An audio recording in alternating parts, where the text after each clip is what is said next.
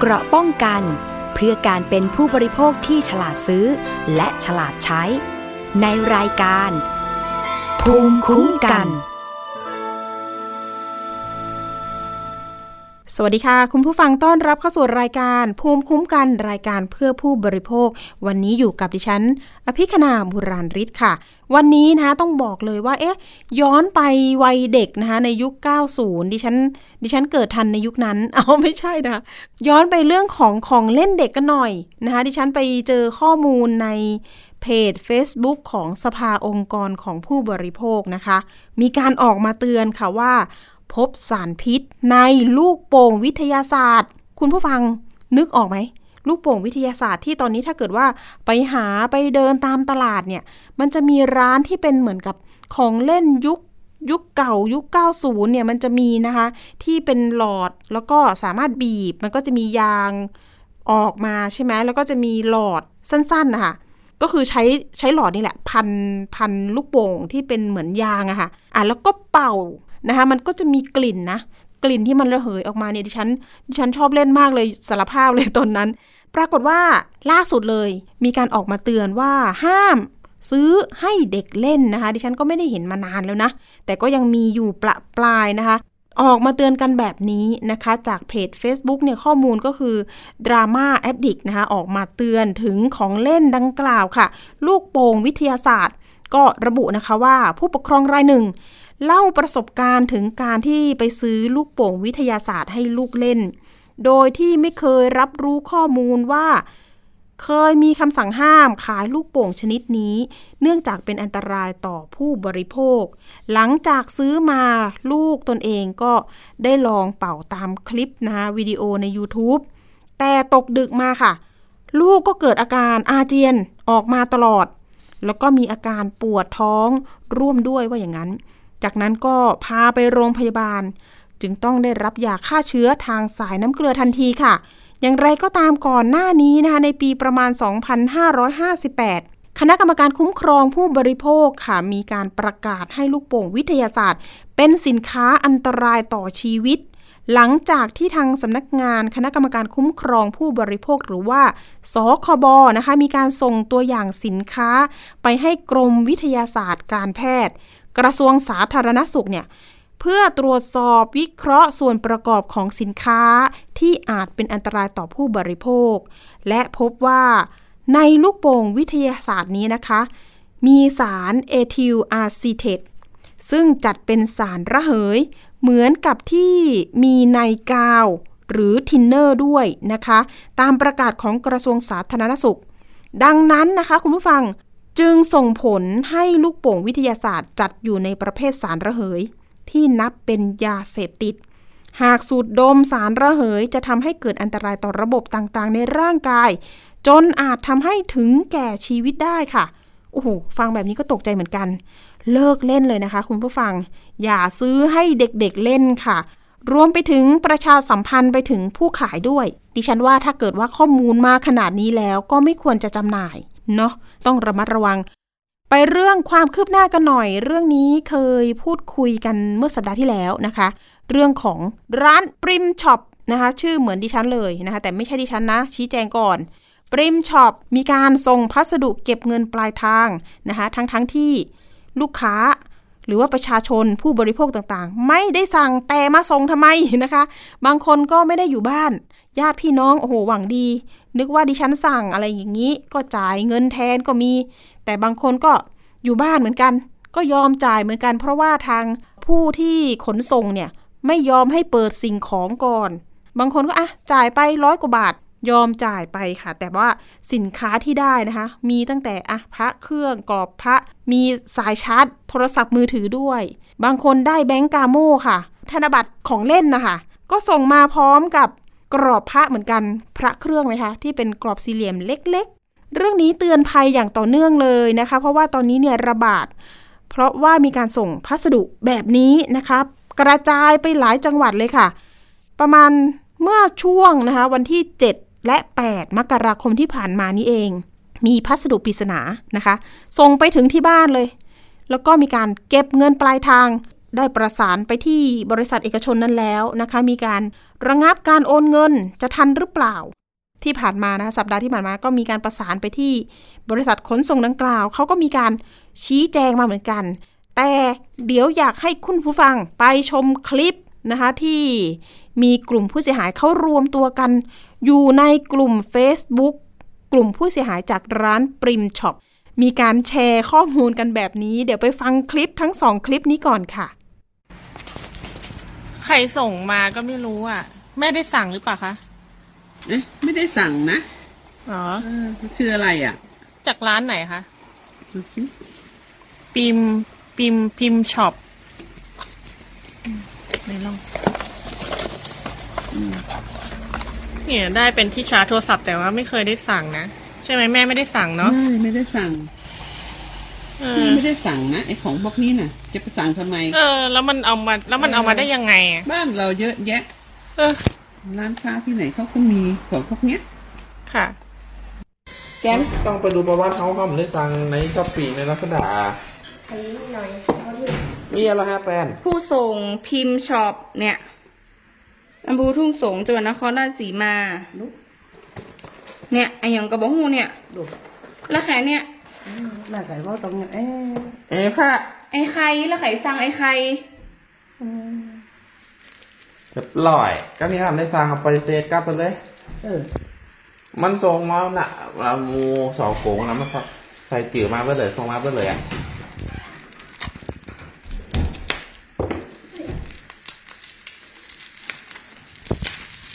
ส่งอย่างของดิวดิอย่างหมูอืมยำยำหมูส่งซับซึ้งไปเลย ก็ได้เนี่ยแกเออค่ะนี่ก็เป็นคลิปจากจังหวัดเลยนะคะ แล้วก็จังหวัดลำปางด้วยค่ะ โอ้โห ก็บอกนะคะว่า อุ้ยคนเหนือนะคะลำปางบอกว่าไม่ได้สั่งทำไมส่งเป็นไอ้ไข่นะคะส่งมาไม่ได้สั่งเลยแล้วก็พูดอาจจะเป็นอำเภอทุ่งสงเนาะเป็นพื้นที่ที่เป็นเขาเรียกว่าคนที่เป็นเจ้าของร้าน แอบอ้าง ก็ไม่รู้ว่าเป็นที่อยู่จริงหรือเปล่า ตรงหน้ากล่องเนี่ย ก็จะมีชื่อร้านปิมช็อป เบอร์โทรศัพท์ แล้วก็ที่อยู่อำเภอทุ่งสงจังหวัด นครศรีธรรมราช ทีนี้ก็พอดิฉันลองติดต่อเบอร์โทรไป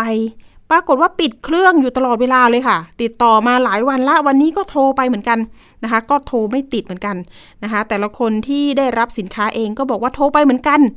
ก็ไม่ติดค่ะ ซึ่งพัสดุเนี่ย แอบอ้างว่าส่งมาจากภาคใต้ แต่ยังไงก็ดีข้อมูลนี้เดี๋ยวเราจะต้องประสานทางขนส่งอีกทีหนึ่งแต่ทีนี้ขนส่งเองนะคะก็บอกว่าเร่งเยียวยาให้กลุ่มนะคะลูกค้าหรือว่าคนที่เป็นผู้รับพัสดุเรียบร้อยแล้วนะคะ ตอนนี้เนี่ยที่แจ้งผ่านทางสภาองค์กรของผู้บริโภคไปนะคะ มีทั้งหมด 17 รายนะคะ มีการเร่งรัดในการคืนเงินเยียวยาให้กับลูกค้าเรียบร้อยแล้วนะคะ มี 15 คนที่ โอนเงินคืนไป แต่อีก2คนบอกว่า ไม่รับเงินคืนจากบริษัทขนส่ง เพราะเห็นว่าทางบริษัทขนส่งเนี่ยไม่ใช่ ไม่ใช่ตัวการนะคะก็เป็นผู้เสียหายเหมือนกัน ดังนั้นสองท่านนี้ก็บอกว่าจะไปแจ้งความเอาผิดกับเจ้าของร้านโดยตรงนะคะ ก็คือร้านปริมช็อปที่บอกไป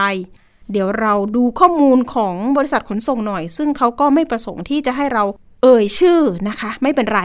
แต่ก็คือขอบคุณมาก ๆ ที่มีการ เร่งรัดคืนเงินให้กับลูกค้าด้วยนะคะ ทั้งๆทที่ตัวเองก็เป็นคนกลางนะคะ เป็นแค่คนกลางในการประสานแล้วก็เงินดังกล่าวเนี่ย จริง ๆ แล้วบอกเลยค่ะว่า อายัดไม่ทัน เพราะว่าบริษัทขนส่งเนี่ยเก็บเงินจากลูกค้าแล้วนะคะ ก็จะเป็นลักษณะเก็บเงินไปลายทางทางของลูกค้าคือเรียกว่า COD นั่นเอง แต่ก็คือมีเวลาเก็บเงินไว้ที่บริษัทเนี่ยประมาณสักหนึ่งวัน จากนั้นก็จะโอนให้กับทางร้านค้าไป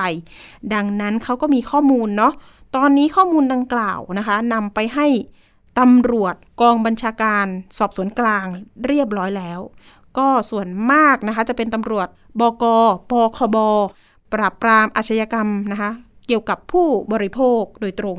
ก็มีการประชุมหารือกันแล้วล่ะในเรื่องของมาตรการเรื่องนี้นะคะ จากที่ดิฉันโทรศัพท์ไปสอบถามทางเจ้าหน้าที่ตำรวจมาเรียบร้อยแล้ว ไม่เป็นไรเรื่องนี้อาจจะต้องตามต่อ แล้วก็ตามว่าจะจับกลุ่ม ผู้ก่อเหตุได้หรือเปล่าเนาะมาต่อข้อมูลนะคะของทางบริษัทกันที่หนึ่งที่มีการชี้แจงนะคะ ว่ากรณีลูกค้าผู้เสียหายจำนวน 17 ราย ได้มีการร้องทุกข์ไปยังสภาองค์กรของผู้บริโภค ประเด็นการได้รับสินค้าจากร้านปริมช็อปก็คือผู้ส่ง โดยที่ลูกค้าไม่ได้เป็นผู้สั่งซื้อสินค้า ทั้งนี้ผู้ส่งเนี่ยได้ใช้ช่องทางของบริษัทขนส่งในรูปแบบ การส่งพัสดุ และมีการเรียกเก็บเงินปลายทางนะคะ หรือว่า COD โดยภายหลังเนี่ยบริษัทได้ทราบเรื่องดังกล่าวจากสภาองค์กรของผู้บริโภค ที่ได้ส่งหนังสือแจ้งเพื่อทราบมายังบริษัท ทางทีมงานจึงได้เร่งประสานไปยังผู้เสียหาย พร้อมได้มีการตรวจสอบข้อมูลของร้านดังกล่าว พบว่ามีการเปิด account กับทางบริษัทจริง ดังนั้นทีมงานจึงได้มีการปิดระบบการส่งพัสดุทุกรายการจากร้านปริมช็อปทันที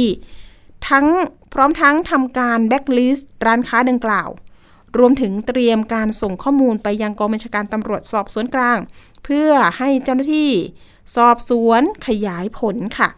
โดยในส่วนของลูกค้าผู้เสียหายทั้ง 17 รายนะคะ บริษัทได้รับผิดชอบด้วยการชดเชย ค่าเสียหายทั้งหมด ที่ลูกค้ามีการจ่าย COD ไป ซึ่งตามกฎหมาย และกระบวนการทำงานนั้นบริษัทเป็นเพียงคนกลาง ในการส่งสินค้านะคะ และได้รับเพียงค่าส่งเท่านั้น ซึ่งไม่เกี่ยวข้องกับเรื่อง COD แต่อย่างใด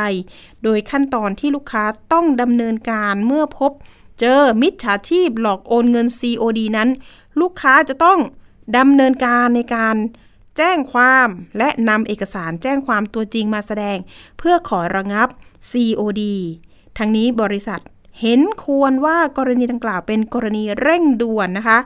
และมีผู้เสียหายเกิน 5 คนขึ้นไป จึงเห็นควรดำเนินการชดเชยทันทีโดยที่ไม่มีการร้องขอเอกสารทางกฎหมายใด ๆ ค่ะโอ้อันนี้ต้องขอบคุณทางบริษัทขนส่งนะคะ ที่ดำเนินการให้ โดยทันทีหลังจากที่เรามีการประสานไป แต่ว่าเดี๋ยวเราอยากจะคุย ความรู้สึกของคนที่ได้รับเขาเรียกว่าพัสดุไม่ได้สั่ง แต่ทำไมอยู่ดีๆ มาได้ยังไงแล้วที่อยู่ที่อยู่ดังกล่าวนั้นนะคะคนที่เป็นผู้ก่อเหตุเขาได้มาจากไหน อันนี้ก็สงสัยอยู่เหมือนกันนะคะ ต้องต้องบอกเลยว่า เอ๊ะเคยไปโพสต์ไว้ไหนหรือเปล่า หรือว่า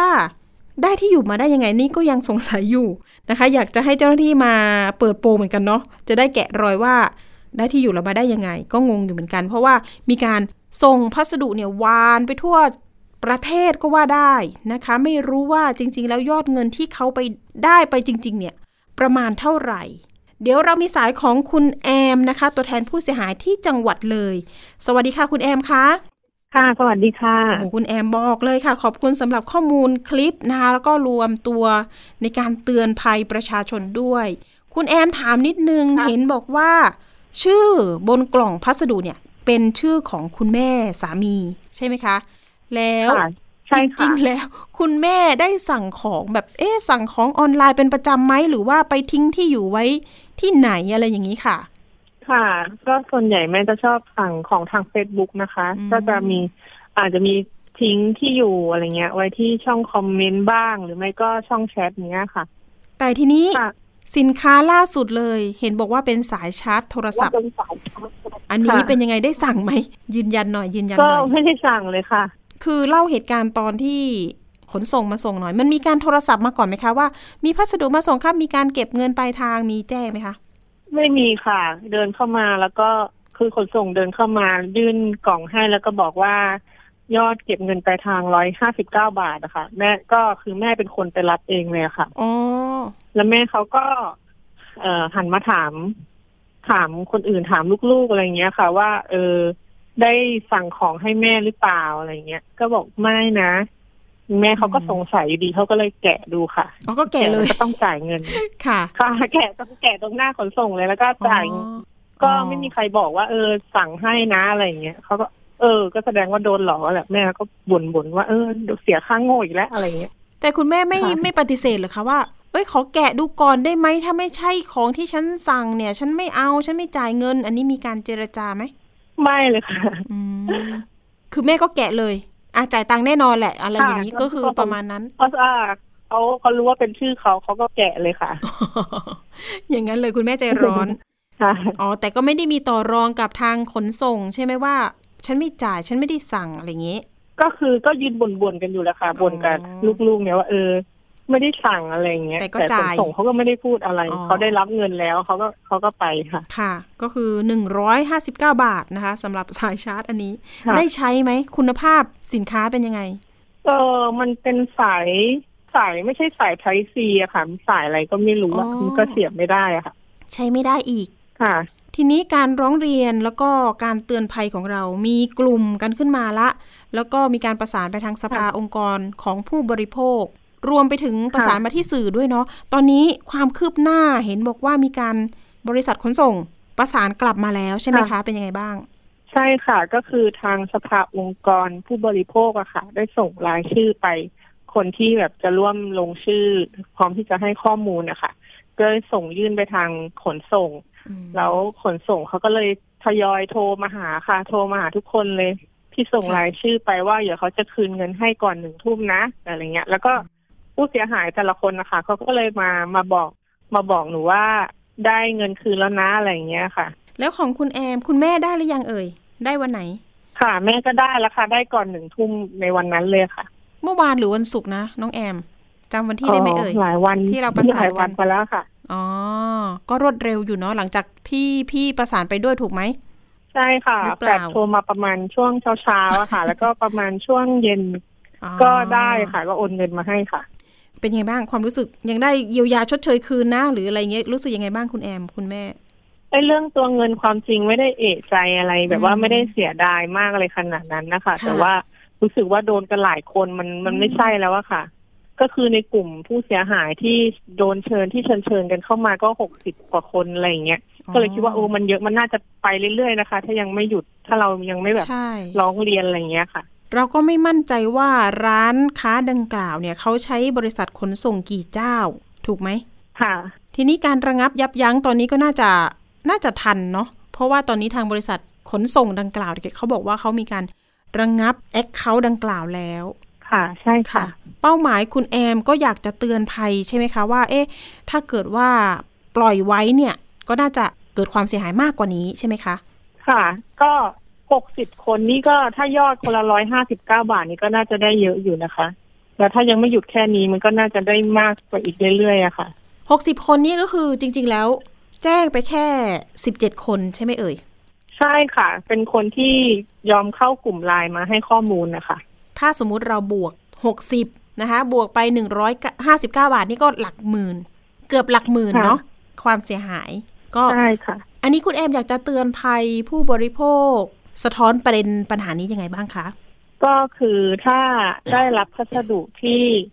เราคิดว่าเอ้ยร้านนี้เราไม่เคยสั่งของมาก่อนราคาประมาณนี้ไม่น่าจะใช่อะไรเงี้ยค่ะ ก็อย่าเพิ่งไปรับสินค้านะคะ อย่าเพิ่งแกะด้วย ก็ส่งคืนกับเจ้าหน้าที่ขนส่งภายในตอนในในขนาดนั้นเลยค่ะค่ะ จะได้ไม่ตกเป็นเครื่องมืออีกนะคะ ขอบคุณมาก ๆ นะคะ ที่มาร่วมเตือนภัยกันนะคะ คุณแอมคะค่ะค่ะขอบสคุณวัสดีค่ะ ค่ะนี่ก็เป็นเจ้าของคลิปคลิปแรกนะคะ ที่เราได้ฟังกันไปเมื่อกี้ว่า คุณแม่ไม่ได้สั่งนะทำไมมาส่ง แล้วก็ของเนี่ยฉันไม่จำเป็นที่ต้องใช้เลยนะคะ ปรากฏว่าอย่ารับดีกว่านะคะ เราก็จะต้องตรวจเช็คก่อนเนาะหน้ากล่องมีเบอร์ติดต่อ แต่ถ้าโทรไม่ติดนี่แหละค่ะ ดิฉันว่าตั้งข้อสังเกตข้อสงสัยไว้ก่อนว่า เออ ส่งกลับไปดีกว่า ส่งกลับไปดีกว่าแล้วก็ไม่จ่ายตังค์ ปฏิเสธการรับนั่นเองค่ะ คุณผู้ฟัง เรื่องนี้จะต้องป้องกันภัยไว้ก่อน แล้วก็เราไม่อยากให้มิจฉาชีพนะได้เงินในรูปแบบแบบนี้ไปนะคะ คุณผู้ฟังฝากกันด้วยเนาะแล้วก็เดี๋ยวเราจะไปพูดคุยนะคะกับทางหัวหน้างานศูนย์บริการ ผู้บริโภคแบบเบ็ดเสร็จสภาองค์กรของผู้บริโภค ซึ่งก็ได้ติดตามเรื่องนี้ ตั้งแต่อาทิตย์ที่แล้วที่มีการพูดคุยกัน จะมาอัปเดตเรื่องของความคืบหน้าเรื่อง ความเสียหายจากถุงลมนิรภัยอันตรายยี่ห้อทาคาตะด้วยนะคะ สวัสดีคุณพัทรกรที่บุญยรัตน์ค่ะ สภาองค์กรของผู้บริโภคของเราสวัสดีค่ะครับ น้องปริมครับ สวัสดีค่ะพี่ท่านมิ้งผู้ฟังด้วยครับ สวัสดีค่ะ พี่มิ้งมาอัปเดต 2 เรื่องกันเลย วันนี้มีความคืบหน้าเรื่องของร้านปริมช็อปนะชื่อของเอ่อดิฉันเอง แต่ว่าไม่ใช่ดิฉันนะคะเรื่องของ ร้านปริมช็อปตอนนี้คือจริง ๆ แล้วก็อยากจะไล่เส้นทางการเงินไปให้ถึงตัวการเหมือนกันนะคุณมิ้งนะ ว่าสรุปแล้วเขาได้เงินไปเท่าไหร่ รวมไปถึงหน้ากล่องที่บอกว่ามาจากภาคใต้เนี่ยค่ะอำเภอทุ่งสงจังหวัดนครศรีธรรมราชเนี่ย ที่อยู่ตรงนั้นปลอมหรือเปล่า อันนี้อยากจะให้ครับตามไปถึงที่อยู่อาศัยเลยเนี่ย จะได้ไหมเนี่ย สะท้อนได้หน่อยนะสะเส้ท้อนนหน่อยเส้นทางมันมีอยู่เนาะแต่ว่าอย่างที่เรียนเดี๋ยวเกรินนำก่อนเนาะ เอ่อเหตุการณ์เนี่ยมันเพิ่งจะเกิดเมื่อวันเสาร์ที่เจ็ดใช่ไหมครับ มีผู้เสียหายผู้บริโภคเนี่ยร้องเรียนมาที่สภา แล้วก็มันมีความปกติว่า เอ๊ะถึงจำนวนเงินที่เสียหายมันไม่เยอะ แต่ว่ามันมีจำนวนผู้เสียหายเยอะมากพี่มิ้งก็เลยว่าดำเนินการในส่วนของเอ๊ะความผิดปกติ ก็เลยชวนน้องที่มาร้องเรียนคนแรกเนี่ยให้ช่วยกันค่ะตั้งกลุ่มไลน์อืมแล้วก็ไปเปิดเพจเนาะปรากฏว่า โอ้มีคนให้มาเบอกแสเยอะเลย จนมาถึงที่เสนอเป็นข่าวอะนะครับ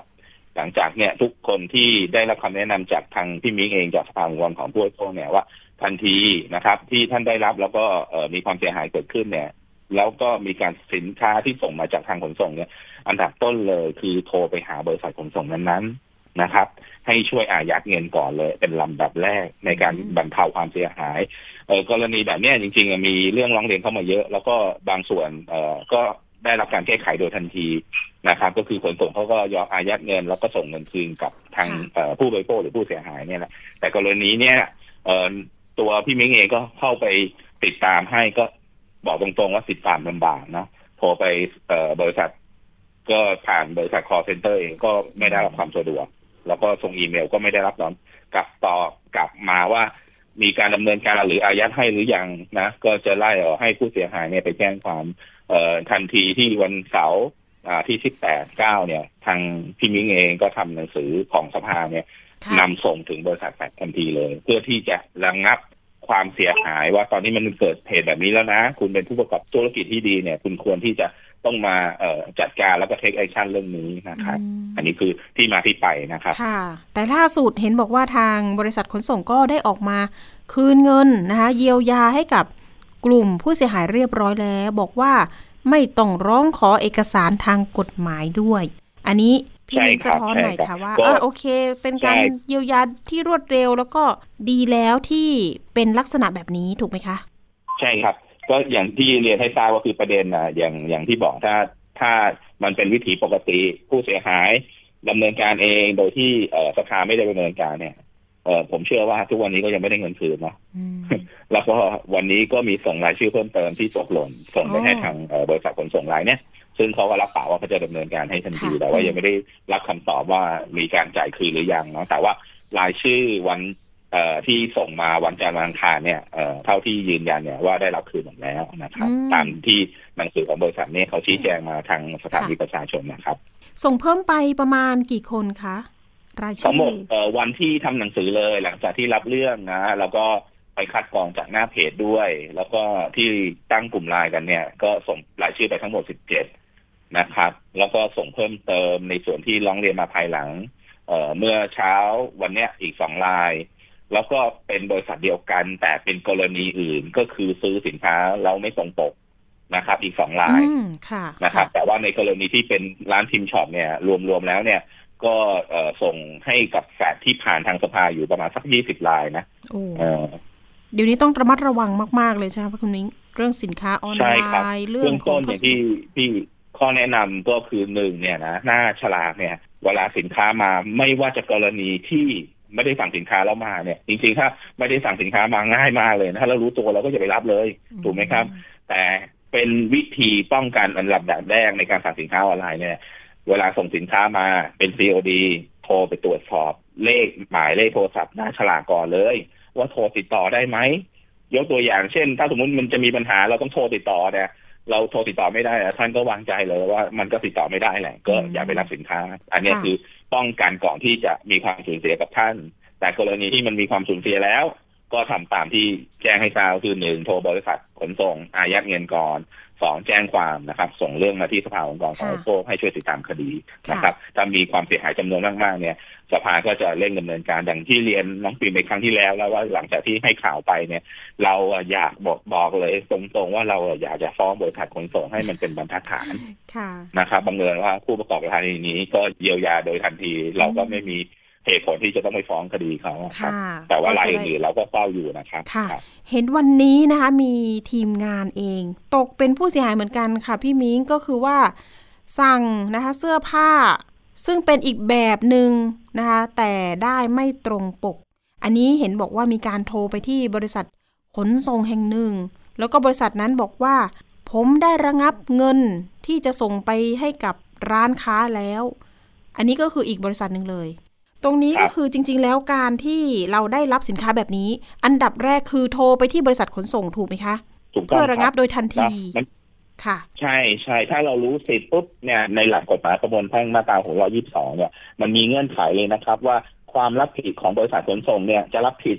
ไม่ต้องรับผิดโดยสิ้นเชิงเลยคือ ผู้รับสินค้าไม่มีการอิดเอื้อนในภาษากฎหมายก็คือว่าไม่อิดเอื้อนแต่จริงๆก็คือ ไม่มีการโต้แย้งก็คือฉันรับไปแล้วแล้วก็จ่ายเงินค่าขนส่งไปเนี่ย อันเนี้ย บริษัทขนส่งเนี่ยพ้นความรับผิดเลยนะอันเนี้ยต้องระมัดระวัง ถ้าท่านได้สินค้าไม่ตรงปกปุ๊บท่าน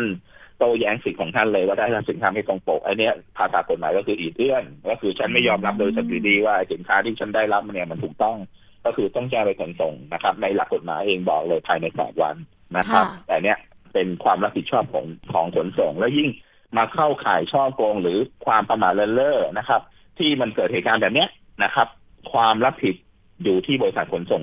เป็นแสนเลยครับอืมค่ะ ในทางแพ่งนะครับ ในทางแพ่งเนาะถ้าเกิดเจรจากันได้ก็ยังเป็นทางออกที่ดี เช่นเดียวกัน พี่มิ้งอยากจะฝากอะไรเรื่องของการเนี่ยค่ะ เก็บเงินปลายทางไม่ได้สั่งแต่ของมาส่ง แล้วก็เดี๋ยวเราจะไปเรื่องถุงลมนิรภัยกันนะคะ เดี๋ยวเตือนภัยเรื่องการครับเก็บเงินปลายทางหน่อยค่ะ ครับ อย่างที่เรียนให้ทราบก็คือท่านผู้ฟังนะครับ ว่าสถิติของสำนักงานตำรวจแห่งชาติเนยนะครับ คดีที่เกี่ยวกับเรื่องการซื้อขายออนไลน์เนี่ยนะครับ เป็นอันดับหนึ่งนะครับ คือผมเรียนตามตรงหลีกเลี่ยงได้ซื้อสินค้าบนแพลตฟอร์ม Facebook อันนี้ผมกล้าพูดเลยนะ ว่าสิ่งที่ผู้บริโภคร้องเรียนเข้ามาเนี่ยก็คือซื้อสินค้าแล้วไม่ได้ของเลยนะ ก็คือโอนเงินไปปุ๊บไม่ได้ของเนี่ย เกิดจากมิจฉาชีพบน Facebook ทั้งนั้นเลยอืมนะครับหนึ่งค่ะต้องระมัดระวัง วิธีการสังเกตนะครับ บน Facebook เนี่ยมันจะมีเครื่องหมายถูกนะครับ อันนั้นก็คือการ verify back ของตัว Facebook เอง ถ้ามันมีเครื่องหมายถูกเนี่ย ท่านเชื่อในระดับหนึ่งได้ว่าเพจนั้นไม่ปลอม แต่ไปดูของไม่ฉาชีพนะครับ ไม่มีเครื่องหมายถูกเลยนะครับ ว่าการันตีก็คือท่าน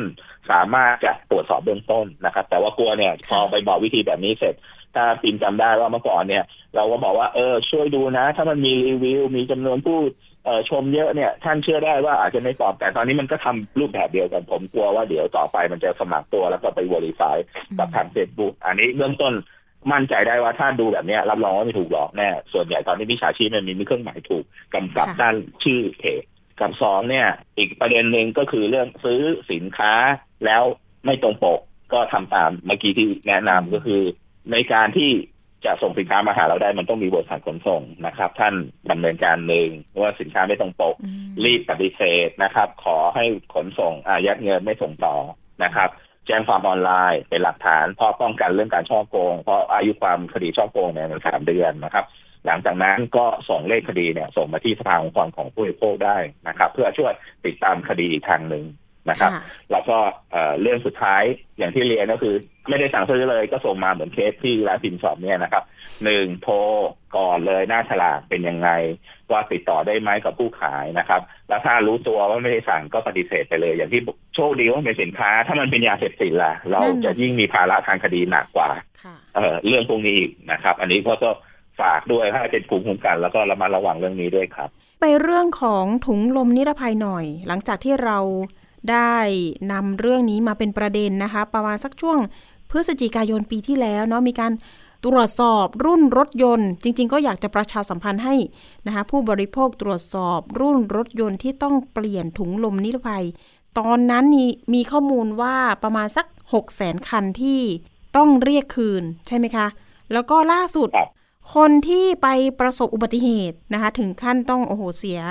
ตาไปหนึ่งข้าง กรามหักหน้าผิดรูปนะคะ ก็คือเกิดเหตุจากถุงลมนิรภัยว่าอย่างนั้น ที่มันระเบิด แม้ว่าจะไปชนเล็กน้อย ไปสะกิดปุ่มตรงถุงลมนิรภัยปุ๊บมันระเบิดเลย แล้วก็มีวัตถุอันตรายเนี่ยพุ่งออกมานะคะเข้าที่ใบหน้า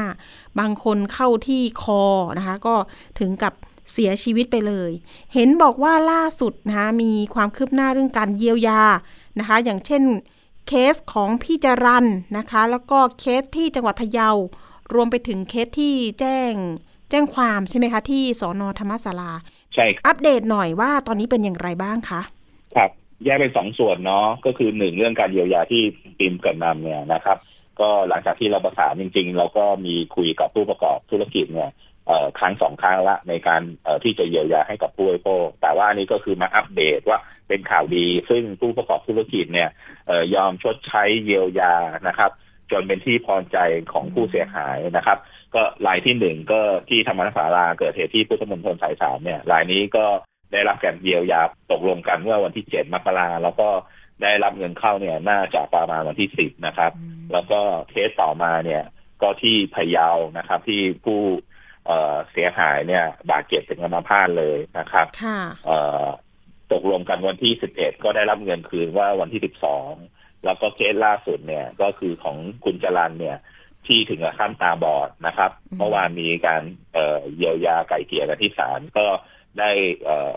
ตัวเลขจนเป็นที่พอใจนะครับ แล้วก็นัดที่จะโอนชำระกันเนี่ย ภายในวันที่ 19 มกราคมนี้ก็คืออีกสองวันข้างหน้านะครับ อันนี้ก็คือการอัปเดตแต่ว่ายังมีลายอีกลายหนึ่งซึ่ง เอ่อเป็นลายสุดท้ายแล้วล่ะที่สภากำลังช่วยเจรจาอยู่ แต่ว่ายังติดเงื่อนไขในบางประเด็น ซึ่งเอ่อทางผู้ประกอบธุรกิจอะยังไม่ยอมรับนะครับก็ยังคุยกันอยู่ว่าจะยังไงก็มีการรอเสนอตัวเลขอยู่อืมอันนี้ก็คือประเด็นเรื่องการเยียวยาแต่ประเด็นค่ะที่สองเนี่ย ก่อนที่จะมาเข้ารายการกับน้องเพียงที่มิ้งมีการตรวจสอบกับทางกรมขนส่งนะครับ ว่าวันที่ยี่สามมกราเนี่ยนะครับ ตัวที่ระบบของขนส่งในการที่จะต่อภาษี แจ้งเตือนว่ารถคันนั้นยังไม่ได้เปลี่ยนถุงลมเนี่ยนะครับ จะเริ่มใช้วันที่ยี่สามนี้นะครับ เพื่อที่จะเป็นช่องทางการเตือนแล้วก็เอ่อระงงับในส่วนของรถที่ยังมีปัญหาอยู่ในท้องถนนเนี่ยเอาตอนนี้ผมคิดว่าน่าจะอยู่ที่ห้าแสนคันไปปลายๆแล้วเพราะว่าผ่านมาสามเดือนเนี่ยตัวเลขก็เอ่อช่วงที่ออกออกเป็นข่าวเนี่ยก็มีการเอ่อกระตุ้นเตือนแล้วก็ทางค่ะผู้บริโภคเองก็เอ่อรับรู้ถึง การเตือนของทางสภาองค์กรก็แล้วก็สื่อมวลชนต่างๆเนี่ยนะครับมีการเข้ามาเปลี่ยนจำนวนมากนะครับ ตัวเลขก็ลดร้อยลงอย่างอย่างเป็นมีนัยสำคัญนะครับ อันนี้ก็แจ้งผลให้เอ่อทางผู้บริโภคทราบด้วยครับอืมตอนนี้ก็ยังเช็คไปได้ที่ w w w c h e c k a i r b a g ใช่ไหม .com ได้อยู่ใช่ใช่ไหมครับคะ check air b a g ใช่ครับ com อ๋อ ตัวเลขเหลือประมาณสักห้าแสนคัน แล้วก็มีแสเรื่องนอัปคัเดนตอีกอันหนึ่งน้องปินค่ะเอ่อพี่อาจจะจะตกหล่นไปนิดนึงก็คือสภาเนี่ย มีการทำหนังสือถึงผู้ว่าราชการจังหวัดทุกจังหวัดนะครับ ให้ประชาสัมพันธ์จังหวัดที่เป็นอยู่ภายใต้สังกัดของผู้ว่าเนี่ยประชาสัมพันธ์เรื่องถุงลมด้วย แล้วก็อ๋อ feedback ก็ค่ะค่อนข้างดีก็คือเอ่อในแต่ละจังหวัดที่มีเพจ Facebook นะครับ หรือช่องทางที่ประชาสัมพันธ์กับทางท้องถิ่นเองช่วยอบตอะไรต่างๆเนี่ยก็มีประชาสัมพันธ์ข่าวนี้นะครับ อันนี้ก็เป็นวงกว้างแล้ว แล้วก็อีกเรื่องหนึ่งก็คือเรื่องสมาคมผู้ค้า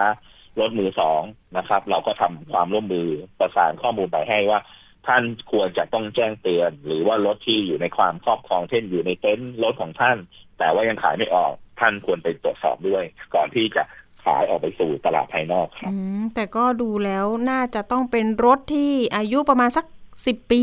ประมาณนั้นใช่ไหมคะ ใช่ครับใช่ครับเก่าค่ะเก่าสุดใหม่สุดปีล่าเก่าสุดก็คือหนึ่งเก้าเก้าสี่นะครับเอ่อ ที่ใกล้เคียงกับปีปัจจุบันหน้าที่สุดก็คือใกล้ก็คือสองศูนย์หนึ่งแปดนะครับ ก็ขึ้นอยู่กับยี่ห้อรถนะครับ แล้วก็รุ่นรถ ก็ข้อมูลก็ยังอยู่ที่เพจ Facebook ของสภาองค์กรยังมีอยู่ แล้วก็รวมถึงเว็บไซต์ด้วยใช่ไหมคะ ที่บอกไปเมื่อสักครู่ใช่ครับ checkairbag.com นั่นใช่ครับเอง จริง ๆ อยากจะโทรหาพี่จรันเหมือนกันนะ เป็นยังไงบ้างเนาะครับชีวิตอัปเดต ตอนนั้นที่ครับไปสำรวจโอ้โหที่อยู่อยู่บ้านเช่า กินข้าวก็กินปกติไม่ได้นะคะ อันนี้คนที่ประสบเหตุ แล้วก็นี่แหละค่ะ ต้องสูญเสียตา แล้วก็กรามนะคะ ฟันต่างๆหัก เนาะพี่จรันเจอล่าสุดพี่จรันเป็นยังไงบ้างคะพี่มิงก็สู้ผอมไปเยอะเนอะน่าจะทานข้าวไม่ได้ด้วยอืมแล้วก็เอ่อก็อย่างที่บอกเรียนเอ่อทางน้องปินทราบแหละว่าว่า ในแง่ของสภาพเศรษฐกิจของคุณจรันเองเบื้องต้นก็ไม่ค่อยดีหลังจากที่ไม่ได้ประกอบอาชีพเนาะเนื่องจากอาชีพที่ประกอบเนี่ยมันต้องใช้สายตาก็เลยทำให้เอ่อทำงานหารายได้ไม่ได้เลยนะครับ ก็อาจจะมีปัญหาเรื่องทางเศรษฐกิจนะฮะแล้วก็ค่ะคิดว่าวันสองวันนี้ก็คงคงจะจะเอ่อชดเชย แล้วก็เยียวยากันที่เหมาะสมที่ที่ยอมรับกัน แล้วก็คิดว่าน่าจะเอาไปตั้งต้นได้อะครับค่ะค่ะ เห็นเมื่อกี้เอ่ยถึงเคสล่าสุด อันนี้เปิดเผยได้ไหมคะ อันนี้ก็คือ สภาพร่างกายเขาเป็นยังไงไหมคะ คนที่อันนี้คือโดนถุงลมนิพภัยแตกระเบิดอันเหนี้มือนกันเหรอคะ คนนี้เนี่ยเป็นเคสตั้งแต่มาที่สภารุ่นเดียวกับคุณจรันเลยอ๋อแต่เคสนั้นนะคือเสียชีวิตอุ้ยนะครับ แต่ว่ามันมีประเด็นเรื่องเรื่องว่าถุงลมมาเปลี่ยนไปแล้ว หรือยังไม่เปลี่ยน แล้วก็มีข้อพิพาทกันเรื่องนี้อยู่ว่าทางนู้นเขาจะยอมรับไหมอ๋อเอ่อทางผู้ประกอบธุรกิจเนี่ยครับค่ะครับ มันมีบอกประเด็นจังหวัดเรื่องได้นี้ไหมอยู่คะที่ที่ติดครับ เคสที่บอกนี่คือจังหวัดอะไรคะ เคสเสียชีวิตเนี่ยนะครับ อยู่ที่จังหวัดจันทบุรีอืมแต่ว่าตัวแม่แม่ของผู้เสียชีวิตเนี่ยอยู่ที่เชียงใหม่ค่ะ ก็อันตรายเนาะนะรีครับบไปเวลาเปลี่ยที่นจะกันเจรจาต่างๆเนี่ยก็ตอนนี้ก็ต้องเดินทางไปที่เชียงใหม่ไปนู่นเลยอ่าแต่พี่ก็มิ้งต้เคองยไปเยี่ยมครั้งหนึ่งครับ ที่ที่ที่บ้านของแม่ของผู้เสียชีวิตครับ ก็ก็สภาพเศรษฐกิจก็ก็ไม่ค่อยดีครับ ทีนี้เรื่องของการเปลี่ยนเนี่ยตอนนี้ก็เร่งรัดเห็นบอกประชาสัมพันธ์ไปถึงท้องถิ่นท้องที่เลย อันนี้ก็หวังเป็นอย่างยิ่งเนาะว่า ข่าวสารจะถึงหูของนะคะผู้บริโภคที่อาจจะอยู่ต่างจังหวัดอยู่ถิ่นห่างไกลนะคะสื่ออาจจะไปไม่ครับถึงหรืออะไรแบบนี้ใช่ไหมคะ พี่พี่มิงครับเรียนตามตรงตัวอย่างนะเอาแบบว่าคนที่อยู่ในเมืองอะอะที่ไปศาลเมื่อวานเนี่ยขนาดท่านผู้ประนอมยังไม่ทราบเรื่องเลย อันนี้คือเรื่องจริงนะหมายถึงว่าคนที่ค่ะโอเคฐานะเศรษฐกิจดีมี อาจจะเข้าถึงข้อมูลข่าวสารได้ท่านยังไม่ทราบเลย ว่ามีเคสถุงลมเนี่ย พอเอาเรื่องมาตั้งดูจากสำนวนคดีเนี่ยท่านยังตกใจช่วยเล่าหน่อยคดีเป็นยังไง ท่านเพิ่งจะมาทราบจากวันเนี้ยนะครับค่ะก็ตื่นตัวทันทีเลย ทั้งเอาละสำนักงานศาลเนี่ยฮะมันบางทีมันก็เราก็คิดว่า เอ๊ะกลุ่มบุคคลเหล่าเนี้ยมันควรที่จะได้รับข้อมูลข่าวสารกลายเป็นว่าเนี่ยฮะแสดงว่าหนึ่งเนี่ยเอ่อตัว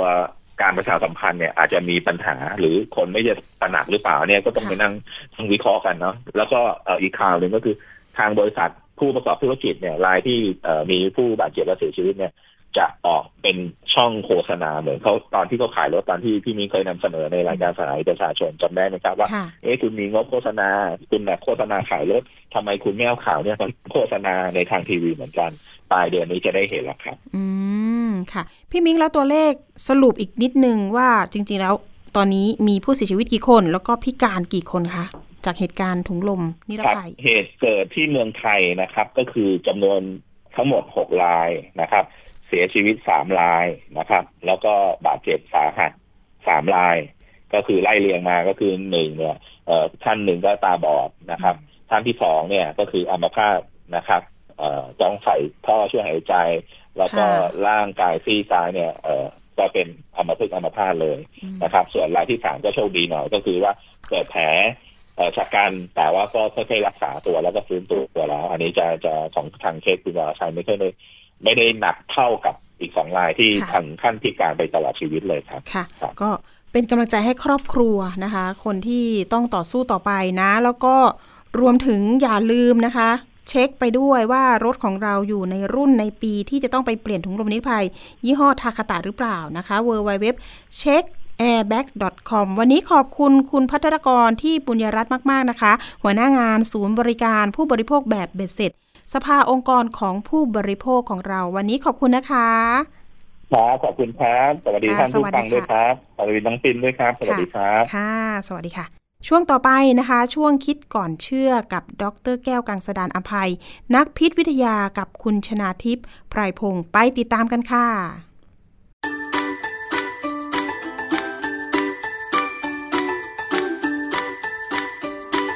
ช่วงคิดก่อนเชื่อ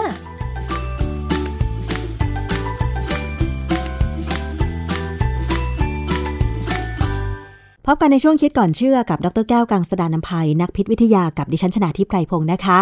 เรามาคุยกันอีกครั้งหนึ่งค่ะกับเรื่องของคาเฟอีน มีรายงานข่าวจากต่างประเทศนะคะ บอกว่ามีชายชาวเวลส์คนหนึ่งค่ะ ชื่อทอม แมนส์ฟิลด์นะคะ ซึ่งมีอาชีพเป็นเทรนเนอร์ออกกำลังกายเนี่ย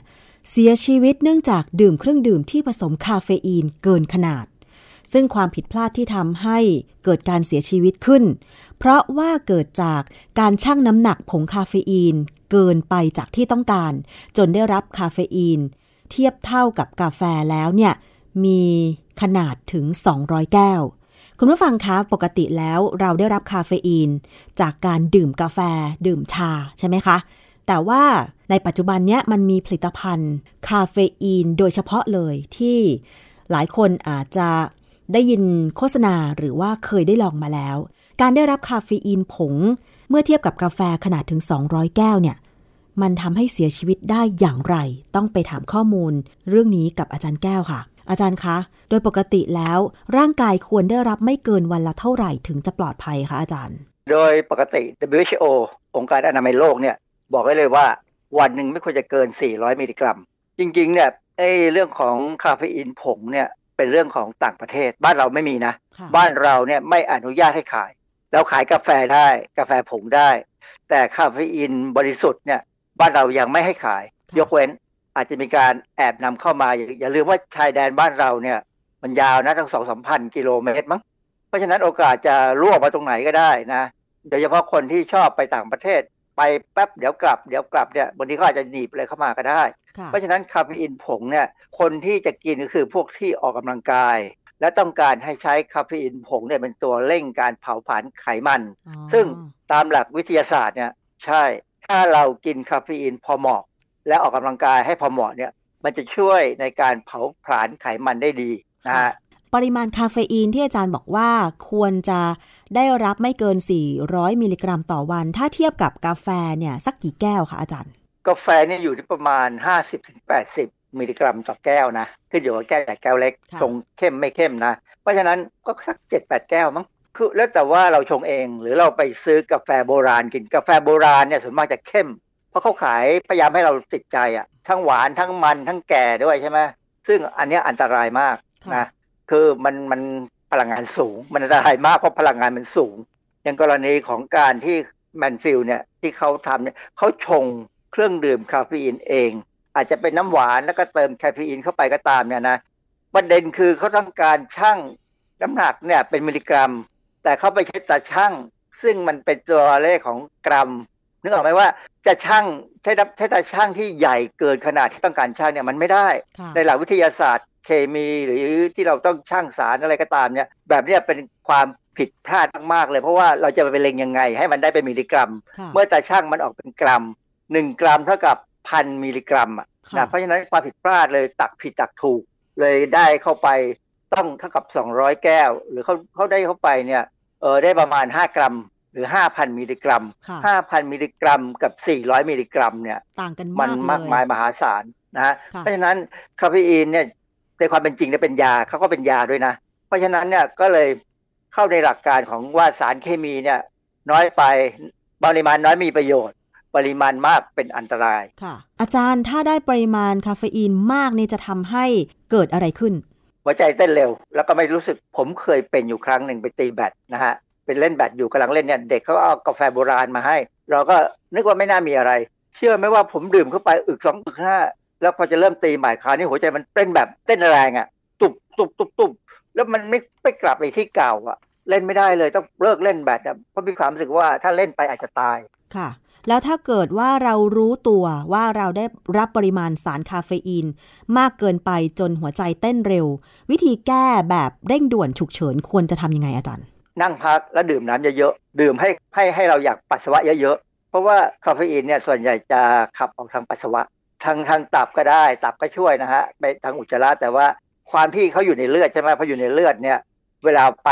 ในร่างกายเนี่ยเลือดจะต้องหมุนเวียนไหลไปที่ไตด้วยเพื่อกรองก็กลายเป็นออกไปกับปัสสาวะได้ เพราะฉะนั้นถ้ามีความรู้สึกว่าดื่มเครื่องดื่มอะไรก็ตาม ที่คิดว่ามีคาเฟอีนแล้วมันหัวใจเต้นปุบปุบนะแรงๆเนี่ยนะให้ดื่มน้ำเข้าไปเยอะๆนั่งพักแป๊บหนึ่งพอเราอยากเข้าห้องน้ำเนี่ย เราจะถ่ายออก มันก็จะค่อยๆไปนะแล้วแต่ว่าใครสามารถจะขับได้เร็วกว่ากัน อย่างผมผมเนี่ยขับเร็ว อาจารย์แล้วคาเฟอีนที่สกัดมาเนี่ยค่ะ ที่มีขายในต่างประเทศเนี่ยส่วนใหญ่เขาใช้ในฟิตเนส หรือว่าประชาชนสามารถซื้อมาชงเองที่บ้านได้ค่ะเออในหลายประเทศเนี่ยซื้อมาชงเองได้นะเพราะว่าเขาคิดว่าประชาชนเขาเนี่ยมีความรู้ดีพอ แต่ว่าขนาดแมนส์ฟิลด์นี่ก็ฝรั่งนะ ก็ยังไม่รู้เรื่องการตาชั่งอะบ้านเราเนี่ยตาชั่งมีปัญหามากนะเวลาเราเกิดมีปัญหาเกี่ยวกับการชั่งสารเจือปนในอาหารใส่ลงไปในอาหารที่มีการขายตามบ้านนะไม่ได้เป็นอุตสาหกรรมนะปัญหาตาชั่งนี่แหละ ที่ทำให้ใส่นู่นใส่นี่เยอะเกินไปเบนโซเอตมากไปก็เพราะว่าตาชั่งมันไม่ดีค่ะนะฮะอาจารย์ตาช่างในห้องแลบกับตาช่างแบบชาวบ้านที่ขายของช่างน้ำหนักผลไม้ทั่วไปเนี่ย จริง ๆ แล้วคือมันคนละประเภทกันเลยใช่ไหมราคาต่างกันนะ คือถ้าเป็นตาช่างไฟฟ้าที่เป็นตัวเลขเนี่ย อันนั้นพอใช้ได้นะ ซึ่งมันก็แพงขึ้นมาระดับหนึ่ง แต่ขึ้นจริง ๆ เนี่ยต้องดูก่อนว่าตัวเลขที่เราต้องการช่างเนี่ยเช่นเราต้องการช่าง 5 กรัมเนี่ย แต่ช่างต้องคลุมระหว่าง 1 กรัมไปถึงร้อยกรัมใช่ไหมตัวเลขที่เราจะช่างเนี่ยจะต้องอยู่ตรงกลางระหว่างช่วงที่เขาบอกว่า แต่ช่างเนี่ยช่างได้ขนาดไหนที่ว่ามีความถูกต้อง ถ้าเราตัวเลขที่เราจะช่างเนี่ยไม่อยู่ในช่วงที่เขาบอกว่าเป็นช่วงที่ถูกต้องที่ช่างแล้วถูกต้องเนี่ย อันนั้นใช้ไม่ได้เลย ซึ่งอันนี้ก็เป็นหลักการทางวิทยาศาสตร์ ตาช่างที่อยู่ในห้องปฏิบัติการวิทยาศาสตร์ก็เหมือนกัน เวลาจะช่างเนี่ยต้องเลือกใช้ตาช่างที่เหมาะสม ไม่ใช่ว่าจะช่างของนิดเดียวแล้วไปใช้ตาช่างใหญ่จะช่างของเยอะๆแล้วไปใช้ตาช่างที่มีช่วงเล็กช่วงแคบไม่ได้ อันนี้เป็นพื้นฐานของนักวิทยาศาสตร์ที่ต้องเข้าใจในการช่างเลย อาจารย์แล้วเรื่องการดื่มเครื่องดื่มที่มีคาเฟอีนในปริมาณสูงๆเนี่ย ก่อนหน้านี้มันเคยมีงานวิจัยหรือข่าวอะไรไหมที่ออกมาเกี่ยวกับเรื่องนี้นะคะ มีเคยผมอ่านข่าวเจออันหนึ่งนะเขาบอกว่าเมื่อวันที่ 16 พฤษภาคม 2017 มีข่าวเดวิสอาเลนคลายอายุ 16 ปี อันนี้เป็นวัยรุ่นนะ สุขภาพดีอยู่ในรัฐเซาท์แคโรไลนา เขาเสียชีวิตเนื่องจากคาเฟอีนทำให้เกิดภาวะหัวใจเต้นผิดจังหวะ ที่ตอนนั้นที่ผมบอกว่าผมดื่มกาแฟโบราณเข้าไปแล้วหัวใจเต้นตุบๆเนี่ยอันนั้นคือผิดจังหวะแล้วนะมันไม่เป็นจังหวะ เรารู้สึกไม่ดีนะฮะคนเนี้ยเข้าไปไปดื่มลาเต้จากร้านแฮมเบอร์เกอร์ที่ดังเลยบ้านเราก็มี ในลาเต้ของเขาเนี่ยมีคาเฟอีน 142 มิลลิกรัม คือเขาจะระบุไว้ที่ของเมนูเขาเลยว่ามีเท่าไหร่เท่าไหร่ มีลาเต้เนี่ย 142 มิลลิกรัม ไปดื่มน้ำอัดลมสีเหลืองขนาดใหญ่ อันนี้ยี่ห้อนี้เคยเข้ามาขายเมืองไทยแล้ว เจ๊งตามระเบียบไปแล้วนะ มีคาเฟอีน 90 มิลลิกรัมนะฮะแล้วก็ไปดื่มเครื่องดื่มให้พลังงาน เครื่องดื่มชูกำลังที่มีโลโก้เป็นวัวมากกว่าหนึ่งตัวจะมีคาเฟอีน 240 มิลลิกรัม ในเวลาเพียงไม่ถึง 2 ชั่วโมงเนี่ยเขาได้คาเฟอีนเข้าไป 472 มิลลิกรัม เขาเนี่ยเป็นคนที่มีน้ำหนัก 90 กิโลกรัม แต่ไม่ได้เป็นคนอ้วน เป็นคนตัวใหญ่ สูงใหญ่ที่ด้วยคนน้ำน้ำหนัก 90 กิโลกรัม ได้รับคาเฟอีนเข้าไปแค่ 472 มิลลิกรัม ซึ่งเกินที่ WHO บอกไว้ที่ 400 มิลลิกรัมเนี่ย ตายอะ แล้วภายในเวลาสองชั่วโมงถือว่า เวลาสองชั่วโมง ระยะเวลาสั้นจริงๆมากเนาะ ใช่ จริงๆเขาบอกว่า 400 มิลลิกรัมเนี่ยเฉลี่ยทั้งทั้งวันนะหมายความว่าอาจจะเช้าถึงเย็น 400 มิลลิกรัมก็เยอะนะ เครื่องดื่ม ชูกำลังบ้านเราเนี่ยก็ระระบุเอาไว้ประมาณขวดละ 80 อะไรเงี้ยนะค่ะซึ่งไม่ให้ดื่มเกินวันละสองขวด ก็ประมาณละ60ก็พอแล้วเพราะนี่อีกอันหนึ่งที่น่าสนใจคือ 2019ธันวา 2019 เนี่ย มีช่างเชื่อมชายชาวโปแลนด์ชื่อลูคัสซานเดลูสกี้นะเขาอายุ 36 ปีเอง เขาเสียชีวิตหลังจากบริโภคผลิตภัณฑ์ที่มีคาเฟอีน พอเขาไปตรวจชันสูตรพลิกศพเดี๋ยวผ่าดูเนี่ย ปรากฏว่านายแซนเดลิวสกี้เนี่ยมีความเข้มข้นของคาเฟอีนในเลือดอยู่ที่ 282 ไมโครกรัมต่อเลือด 1 มิลลิลิตร ซึ่งในในทางวิทยาศาสตร์ก็บอกว่าสูงมากตายเลย แสดงว่าการได้รับคาเฟอีนแบบปริมาณสูงในเวลาอันรวดเร็ว เช่น อาจจะดื่มอย่างรวดเร็ว ก็คือเสี่ยงมากเลยใช่ไหมที่อาจจะทำให้เสียชีวิตได้ เพราะอะไรอาจารย์ คาเฟอีนเนี่ยนั้นเป็นสารกระตุ้นการทำงานของกล้ามเนื้อ ทั้งตัวของร่างกายเราค่ะรวมถึงหัวใจด้วย มีประโยชน์ในแง่ที่ว่าถ้ากินพอเหมาะเนี่ยมันก็ทำให้เราเผาผลาญพลังงานได้ดี แต่ว่าอะไรก็ตามที่เผาผลาญหรือว่าใช้แล้วมันไปกระตุ้นมากเกินที่จำเป็นเนี่ย มันจะเกินความสามารถในการทนได้ของแต่ละคน ในปี 2559 เนี่ย ศูนย์ควบคุมสารพิษในสหรัฐอเมริกาเนี่ยเขารายงานความเสี่ยงต่อการสัมผัสคาเฟอีนไว้ 3,702ราย ในพวกเนี้ยนะ 846 รายเนี่ยต้องเข้ารับการรักษาในสถานพยาบาล แสดงว่าอะไรแสดงว่าฝรั่งหรือว่าฝรั่งน่าจะน่าจะเก่งกว่าเราอะนะซึ่งก็ไม่จริง ก็หาศูนย์บริการเข้าหาโรงพยาบาลกันเป็นแถว เพราะว่าดื่มมากบางคนเนี่ยดื่มเครื่องดื่มชูกำลังผสมเหล้าถ้าในดื่มในแบบอเมรินี้กานี่น่ากลัวค่ะ ถ้าดื่มแบบนี้มันจะเกิดอะไรขึ้น มันจะช่วยกันกระตุ้นไปใหญ่เลยใช่ไหมอาจารย์ พวกนี้มีผลกับสมองทั้งนั้น ทั้งเหล้าทั้งคาเฟอีนมีผลกับสมอง อย่างเหล้า กับยานอนหลับก็มีผลกับสมองค่ะก็อันตรายถึงตายได้ กับคาเฟอีนก็เหมือนกันนะฮะมันมีผลกับสมองทั้งนั้นเลยก็ถึงตายได้ เพราะฉะนั้นเนี่ยสารอะไรก็ตามที่ไม่ใช่สารอาหาร สารอาหารก็มีอะไรมีข้าวนะมีโปรตีน มีไขมัน มีวิตามิน มีเกลือแร่พวกนี้เราไปใช้ได้ตามปกติ อะไรก็ตามที่ไม่ใช่สารอาหาร เช่นคาเฟอีนเนี่ยเอาไปใช้เสริมสร้างอะไรไม่ได้เพียงแต่มันสามารถจะกระตุ้นระบบบางระบบของเราได้เนี่ยค่ะ พวกนี้ถ้าเกินมากไปเมื่อไหร่เนี่ยร่างกายทนไม่ไหว ทุกอย่างนะ ผมถึงบอกไงว่า เวลาเขาเอาสมุนไพรเนี่ยมาผสมกับอาหารขายเนี่ยค่ะผมกังวลกังวล มันเอาของอะไรก็ไม่รู้ที่ไม่ใช่สารอาหารมาผสมให้เรากินกันนะค่ะแล้วเราก็กินกัน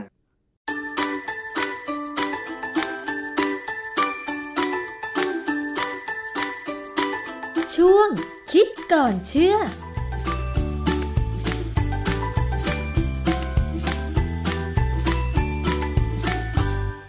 ขอบคุณข้อมูลจากคิดก่อนเชื่อนะคะ ที่นำข้อมูลดีๆ มีประโยชน์ทุกตอนเลยค่ะมาฝากคุณผู้ฟังสำหรับวันนี้หมดเวลาลงแล้ว ดิฉันอภิคณาบุราริศลาคุณผู้ฟังไปก่อน สวัสดีค่ะ